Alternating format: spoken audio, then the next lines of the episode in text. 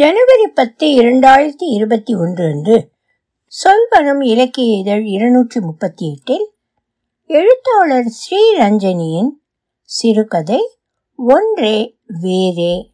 ஒலிவடிவம் சரஸ்வதி தியாகராஜன் பாஸ்டன்.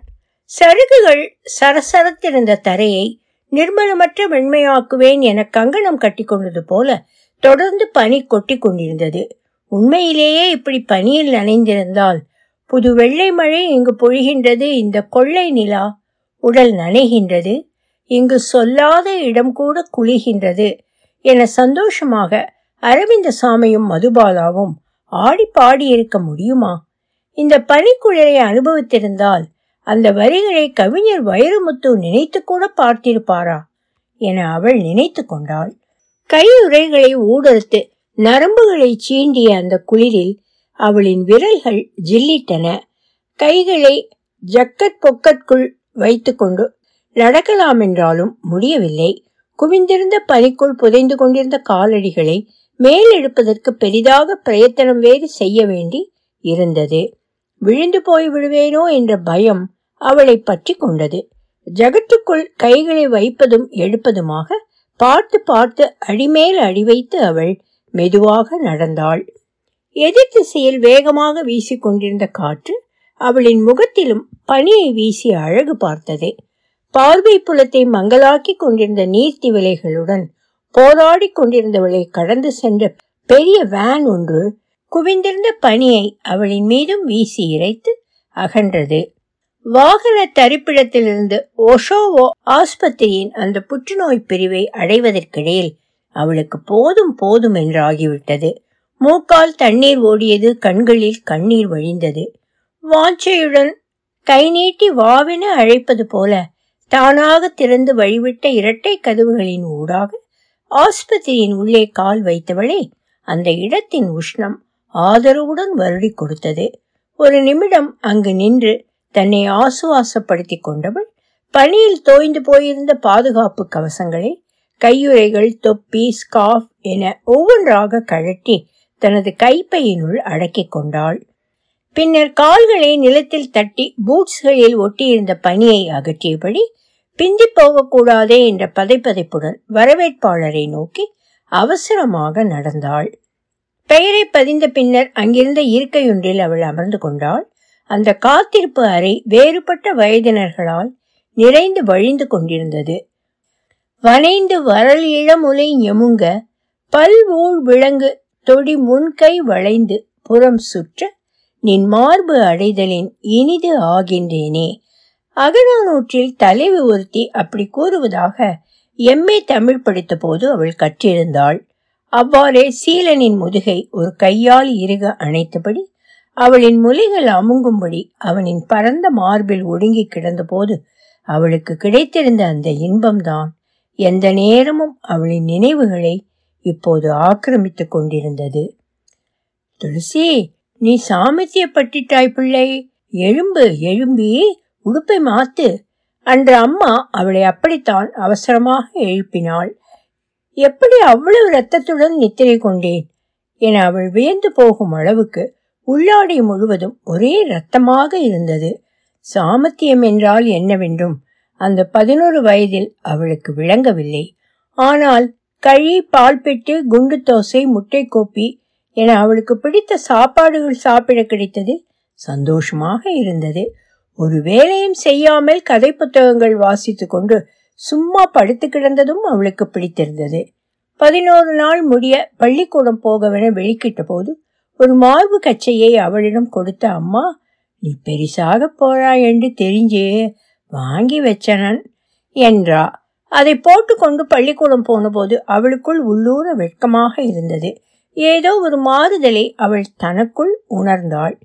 பின்னர் தாங்க முடியாத வயிற்று வலியுடனான மாதவிடாய் காலங்கள் அவளை இம்சித்த போது ஏனடா பெண்ணாக பிறந்தேன் என அவள் அழுதாள். இருப்பினும் பருவமடைந்த பின் தான் மேலும் அழகாக இருப்பது போல அவளுக்கு தோன்றியது. வகுப்பில் சக மாணவர்கள் தன்னை ஆசையாக பார்ப்பது போன்றதொரு பிரமை. அவளுக்கு கிளர்ச்சியையும் கொஞ்சம் பெருமிதத்தையும் கொடுத்தது. கொங்கைகள் பொங்க குடையும் புனல் பொங்க பங்கைய பூம்புனல் பாய்ந்த ஆடேலோர் எம்பாவாய் என ரட்னர் மாஸ்டர் பத்தாம் வகுப்பில் திருவம்பாவை படித்தபோது கொங்கைகள் என்றால் என்னென்று தெரியுமே? மாலதி அவளிடம் குசுகுசுத்தாள். பிறகு லஞ்சுக்கு ஒன்றாக விருந்து சாப்பிட்டு கொண்டிருந்த போது ரட்னர் மாஸ்டர் ஒரு சைவ பழம். அவர் அப்படியெல்லாம் படிப்பிப்பாரே. அதோடு சமய புத்தகத்தில் இப்படியெல்லாம் இருக்காது என ரதி நம்பவே இல்லை.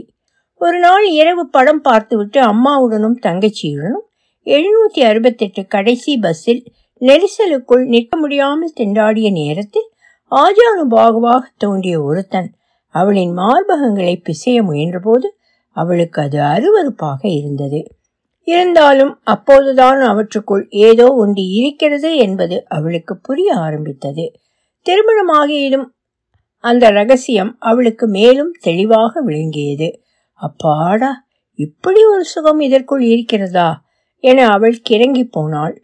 ஒரு வருடத்தில் கர்ப்பமானாள் பிள்ளைக்கு தாய்ப்பாலூட்ட வசதியாக கர்ப்ப காலத்தின் போது முலைக்காம்புகளை தினமும் உருவி நிமிர்த்தி விட வேண்டுமென்று தாதி ஒருவர் கூறிய போது ஏற்கனவே நிமிர்ந்திருந்த அவளின் காம்புகளை நினைத்து அவளுக்கு பெருமையாக இருந்தது. சிசேரியன் செய்துதான் தீபாவை வெளியெடுக்க வேண்டி இருந்தது ஆஸ்பத்திரி முறைப்படி மூன்று நாட்களுக்கு தீபாவை கண்காணிப்பில் வைத்திருக்க வேண்டும் என்றனர். அவள் ஒரு அறையிலும் தீபா இன்னொரு அறையிலுமாக இழுவில் ஆஸ்பத்திரியில் படுத்திருந்த போது பால் நிறைந்திருந்த மார்பகங்கள் மெதுமெதுவாக இறுகி போயின. அந்த பயங்கரமான வலியை அவளால் தாங்க முடியவில்லை. கண்களில் நீர் அரும்பியது. மூன்றாம் நாள் முடிவில் தீபாவை கொண்டு வந்து அவளிடம் கொடுத்த டாக்டர் பிள்ளை போத்தல் பால் குடிச்சு பழகிட்டாள். அதனாலே இனி தாய்ப்பாலை உறிஞ்சி குடிப்பாளோ என்று தெரியவில்லை. எதற்கும் முயற்சித்து பார்ப்போம். குடிகள் என்றால் சுடு தண்ணி ஒத்தடம் குடித்துட்டு கையால தான் பிதுக்கி எடுக்கணும் என்றார். சுரந்தியான் அறக்கவும் கைநில்லா வீங்கிச் சுரந்த என் மென்முலை பால் பழுதாக என கலித்தொகை தலைவி ஒருத்தி அரற்றியது போல தன்னிலை ஆகிவிடுமோ என அவளுக்கு கவலையாக இருந்தது. முழுமையாக சரிந்து படுக்கவோ எழும்பி இருக்கவோ வயிற்று புண் அவளை விடவில்லை. அரைக்குறையாக சரிந்து படுத்தபடி தீபாவின் வாய்க்குள் ஒரு மார்பகத்தை வைத்தாள். அவள் வைத்தது வைத்ததுதான். என்ன அதிசயம்? இதுவென அதிசயிக்கும் வண்ணம் தீபா அவளின் முலையை நன்கு உறிஞ்சி குடித்தாள். அப்போது அவள் உணர்ந்த அந்த சுகம் எதற்கும் ஈடாகாது என அவள் உருகி போனாள். பிறகு சுதன் ரொரன்ரோவில் பிறந்தான். தோலும் தோலும் தொடுவது நல்லதென அவனின் வெற்று மார்பில் அவனை கொண்டு வந்து படுத்தினார்கள்.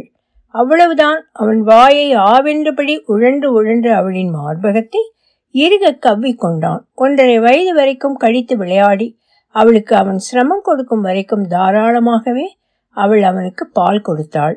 இப்படி பால் கொடுக்கிற வைக்கு மார்பக புற்றுநோய் வராதாம் என மற்றவர்கள் சொன்னபோது அவளுக்கு சந்தோஷமாக இருந்தது. இலைபடர்ந்த பொய்கையிடை தழுதல் கண்டு முலை சுரந்த அன்னையோ முன்னின் நிலை விளம்ப? கொங்கை சுரந்த அருட்கோ மகளோ சம்பந்தா இங்குயர்ந்தாள் ஆர் சொல் எனக்கு. என நான்மணி மாலை சொல்லும் அன்னையைப் போல தானும் ஒரு சிறந்த அன்னை என அவள் மிகுந்த பெருமிதமடைந்தாள். தேநீர் வேண்டுமா? என ஆங்கிலத்தில் கேட்டுக்கொண்டு வந்த தன்னார்வ தொண்டர் ஒருவர் அவளின் சிந்தனையை கலைத்தார். கிட்டத்தட்ட இருபது அடி நீளமும் பதினாறு அடி அகலமுமாக இருந்த அந்த இடத்தில் நிறைந்திருந்த அத்தனை பேருக்கும் குக்கியும் ரீயும் கொடுத்த அவரிடம் சும்மாவா தருகிறீர்களா? என ஆங்கிலத்தில் கேட்டாள். ஆமாம் என புன்சிரிப்புடன் அவர் பதில் சொன்னபோது அவளுக்கு அது அதிசயமாக இருந்தது. காலையில் சாப்பிடுவதற்கு மனம் இருக்காததால் வெறும் வயிற்றுடன் வந்திருந்த அவளுக்கு அந்த தேநீர் தேவாமிர்தமாக இனித்தது. அவளுக்கு அருகில் வந்த முதிய மாது ஒருவர் பக்கத்தில் இருந்த கதிரையில் அமரலாமா என ஆங்கிலத்தில் கேட்டார். அவள் ஆமென தலையாட்டினாள். இன்றைக்கு எனக்கு எண்பது வயசு. இது என்றை தொண்ணூத்தாறாவது கீமோ. இருந்ததும் இராததுமாக அந்த பெண் சிறியதொரு புன்னகையுடன் அவளுக்கு சொன்னாள். ஓ தொண்ணூத்தாரா அவளால் நம்ப முடியவில்லை. ஆம் என தலையாட்டியபடி அந்த பெண் மீண்டும் புன்னகைத்தாள். லேசான முக ஒப்பனை இளம் சிவப்பு உதட்டுச் சாயம் அழகாக வாரப்பட்ட சுருட்டை முடி உடல் முழுவதும் பூக்கள் போடப்பட்ட ஒரு சட்டையும் அதற்கேற்ற மேலங்கியும் என லீசா மிகவும் அழகாக இருந்தாள். ஏனோ தானோ என வெளிக்கிட்டு வந்திருக்கும் அவளுடன் அவளையும் அறியாமல் அவளின் மனம் லீசாவை ஒப்பிட்டு பார்த்தது. சில செகண்ட்களில் லீசாவை வாழ்த்தவில்லையே. என்பது அவளுக்கு உரைக்க ஓ மன்னிக்க வேண்டும்.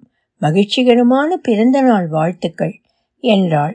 பின்னர் எப்போது சொல்வேன் என காத்திருந்தவள் மாதிரி நாலஞ்சு வருஷமா கட்டி இருக்கென்று மொமோகிராம் செய்து கொண்டிருந்த நான் இப்போ உண்மையிலேயே கேன்சர் வந்துட்டு தான் சரியான பயமாயிருக்கு.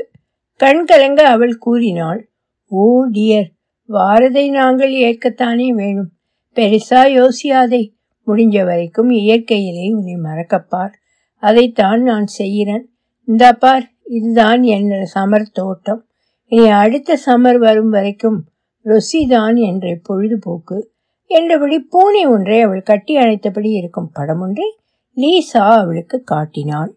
லீசாவின் குரலில் பெருமிதம் நிறைந்திருந்தது. அவளின் கண்கள் ஒளிர்ந்தன உங்களுக்கு பிள்ளைகள் இருக்கிறார்களா? கணவர் இருக்கிறாரா? என்றெல்லாம் லீசாவிடம் கேட்க வேண்டும் போல அவளுக்கு தோன்றியது. ஆனால் ஏனோ கேட்க முடியவில்லை.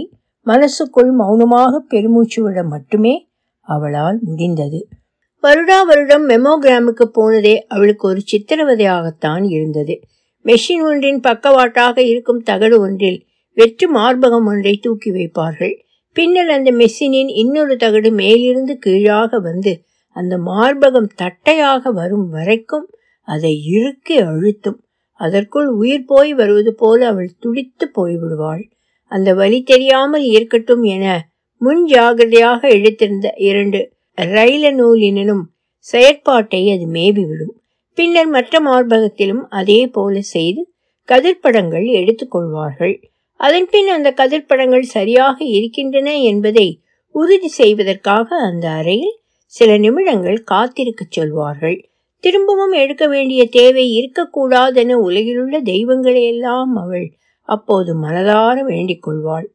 கடந்த மாதம் அப்படி ஒரு மெமோகிராமுக்காக போயிருந்த போது டாக்டர் வந்து பார்க்க வேணும். கொஞ்ச நேரம் காத்திருங்கோ என அந்த பெண் தொழில்நுட்பவியலாளர் சொன்னபோது அவளுக்கு உடல் உறைந்து விட்டது. தொழில்நுட்பவியலாளரிடம் விவரம் கேட்க முடியாது என்பதை அங்கு போடப்பட்டிருந்த வாசகங்கள் நினைவூட்ட தலையை மட்டும் அவள் ஆட்டினாள். ஒரு யுகமாக தெரிந்த அந்த ஒரு மணி தியால காத்திருப்புக்கு பிறகு வந்த டாக்டர் இன்னொரு அரை மணி தியாலத்துக்கும் மேலாக அல்ட்ரா சவுண்ட் என்ற சோதனையை செய்தார். முடிவில் உங்களின் இடது மார்பகத்தில் இருந்த சில கட்டிகள் கொஞ்சம் அதிகமாக பெருத்துள்ளன. கேன்சரா என்று அறிவதற்கு பயோப்சி செய்து பார்க்க வேணும். அதற்காக பரிந்துரைக்க போறேன் என்றார். காருக்குள் ஏறியதும் அவள் தீபாவை அழைத்தாள். அம்மா ஒன்றுக்கும் யோசியாதேயுங்கோ வருஷா வருஷம் செக் பண்றீர்கள் தானே. கேன்சர் இருக்கென்றாலும் அது முதல் கட்டமாய்த்தான் இருக்கும். மாத்திடலாம் என்றாள். கொரோனாவால் போன முறை செய்யலையே. ஆனால் முழுக்கேக்கே சோதிக்கிற நீங்க தானே. அப்படி செய்வதில்லையே என்று அவளுக்கு கவலையாக இருந்தது. இருந்தாலும் மகளை பயப்படுத்தக்கூடாது என்பதற்காக தான் அப்படி செய்வதில்லை என்பதை அவள் சொல்லவில்லை. முழுகும்போது மார்பகத்தை கைவிரல்களால் எப்படி சோதிப்பது என குடும்ப வைத்தியர் விளங்கப்படுத்தி படங்கள் உள்ள கையேடுகளும் கொடுத்திருந்தார் ஆனால் வருஷா வருஷம் மெமோகிராம் செய்கிறான் தானே என அவள் அதை பெருசுபடுத்தவில்லை. சீலன் உயிருடன் இல்லாதது இப்போது அவளுக்கு இன்னும் கவலையை கொடுத்தது. அவர் இருந்திருந்தால் கடா களிற்றின் மேல் கட்படாம் மாதர் படாமலை மேல் துகில் என்று வள்ளுவரே சொல்லி இருக்கிறாரே என்றபடி மார்பகங்களை வருடி விளையாடும் போது கண்டுபிடிச்சிருப்பார் என்ற எண்ணம் அவள் கன்னத்தை நனைத்தது.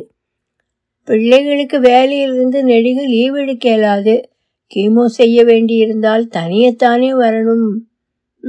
என அவள் தனக்குள் முணுமுணுத்து கொண்டிருந்த போது கீமோவுக்கு காத்திருந்த இளம் பெண் ஒருவரை அழைத்தபடி never say Tom life is to live and enjoy என லீசா சொன்னது அவளின் காதிலும் விழுந்தது.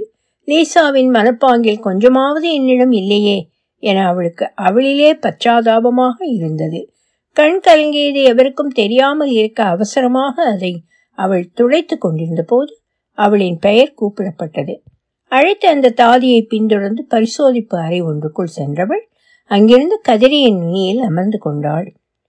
கேன்சர் வந்த குடும்ப சரித்திரமில்லை மதுபானம் பாவிக்கிறதில்லை. ஓமோன் சிகிச்சை என்று ஒன்றும் எடுக்கலை. முதல் பிள்ளை இருபத்தைந்து வயதிலேயே பிறந்துட்டது.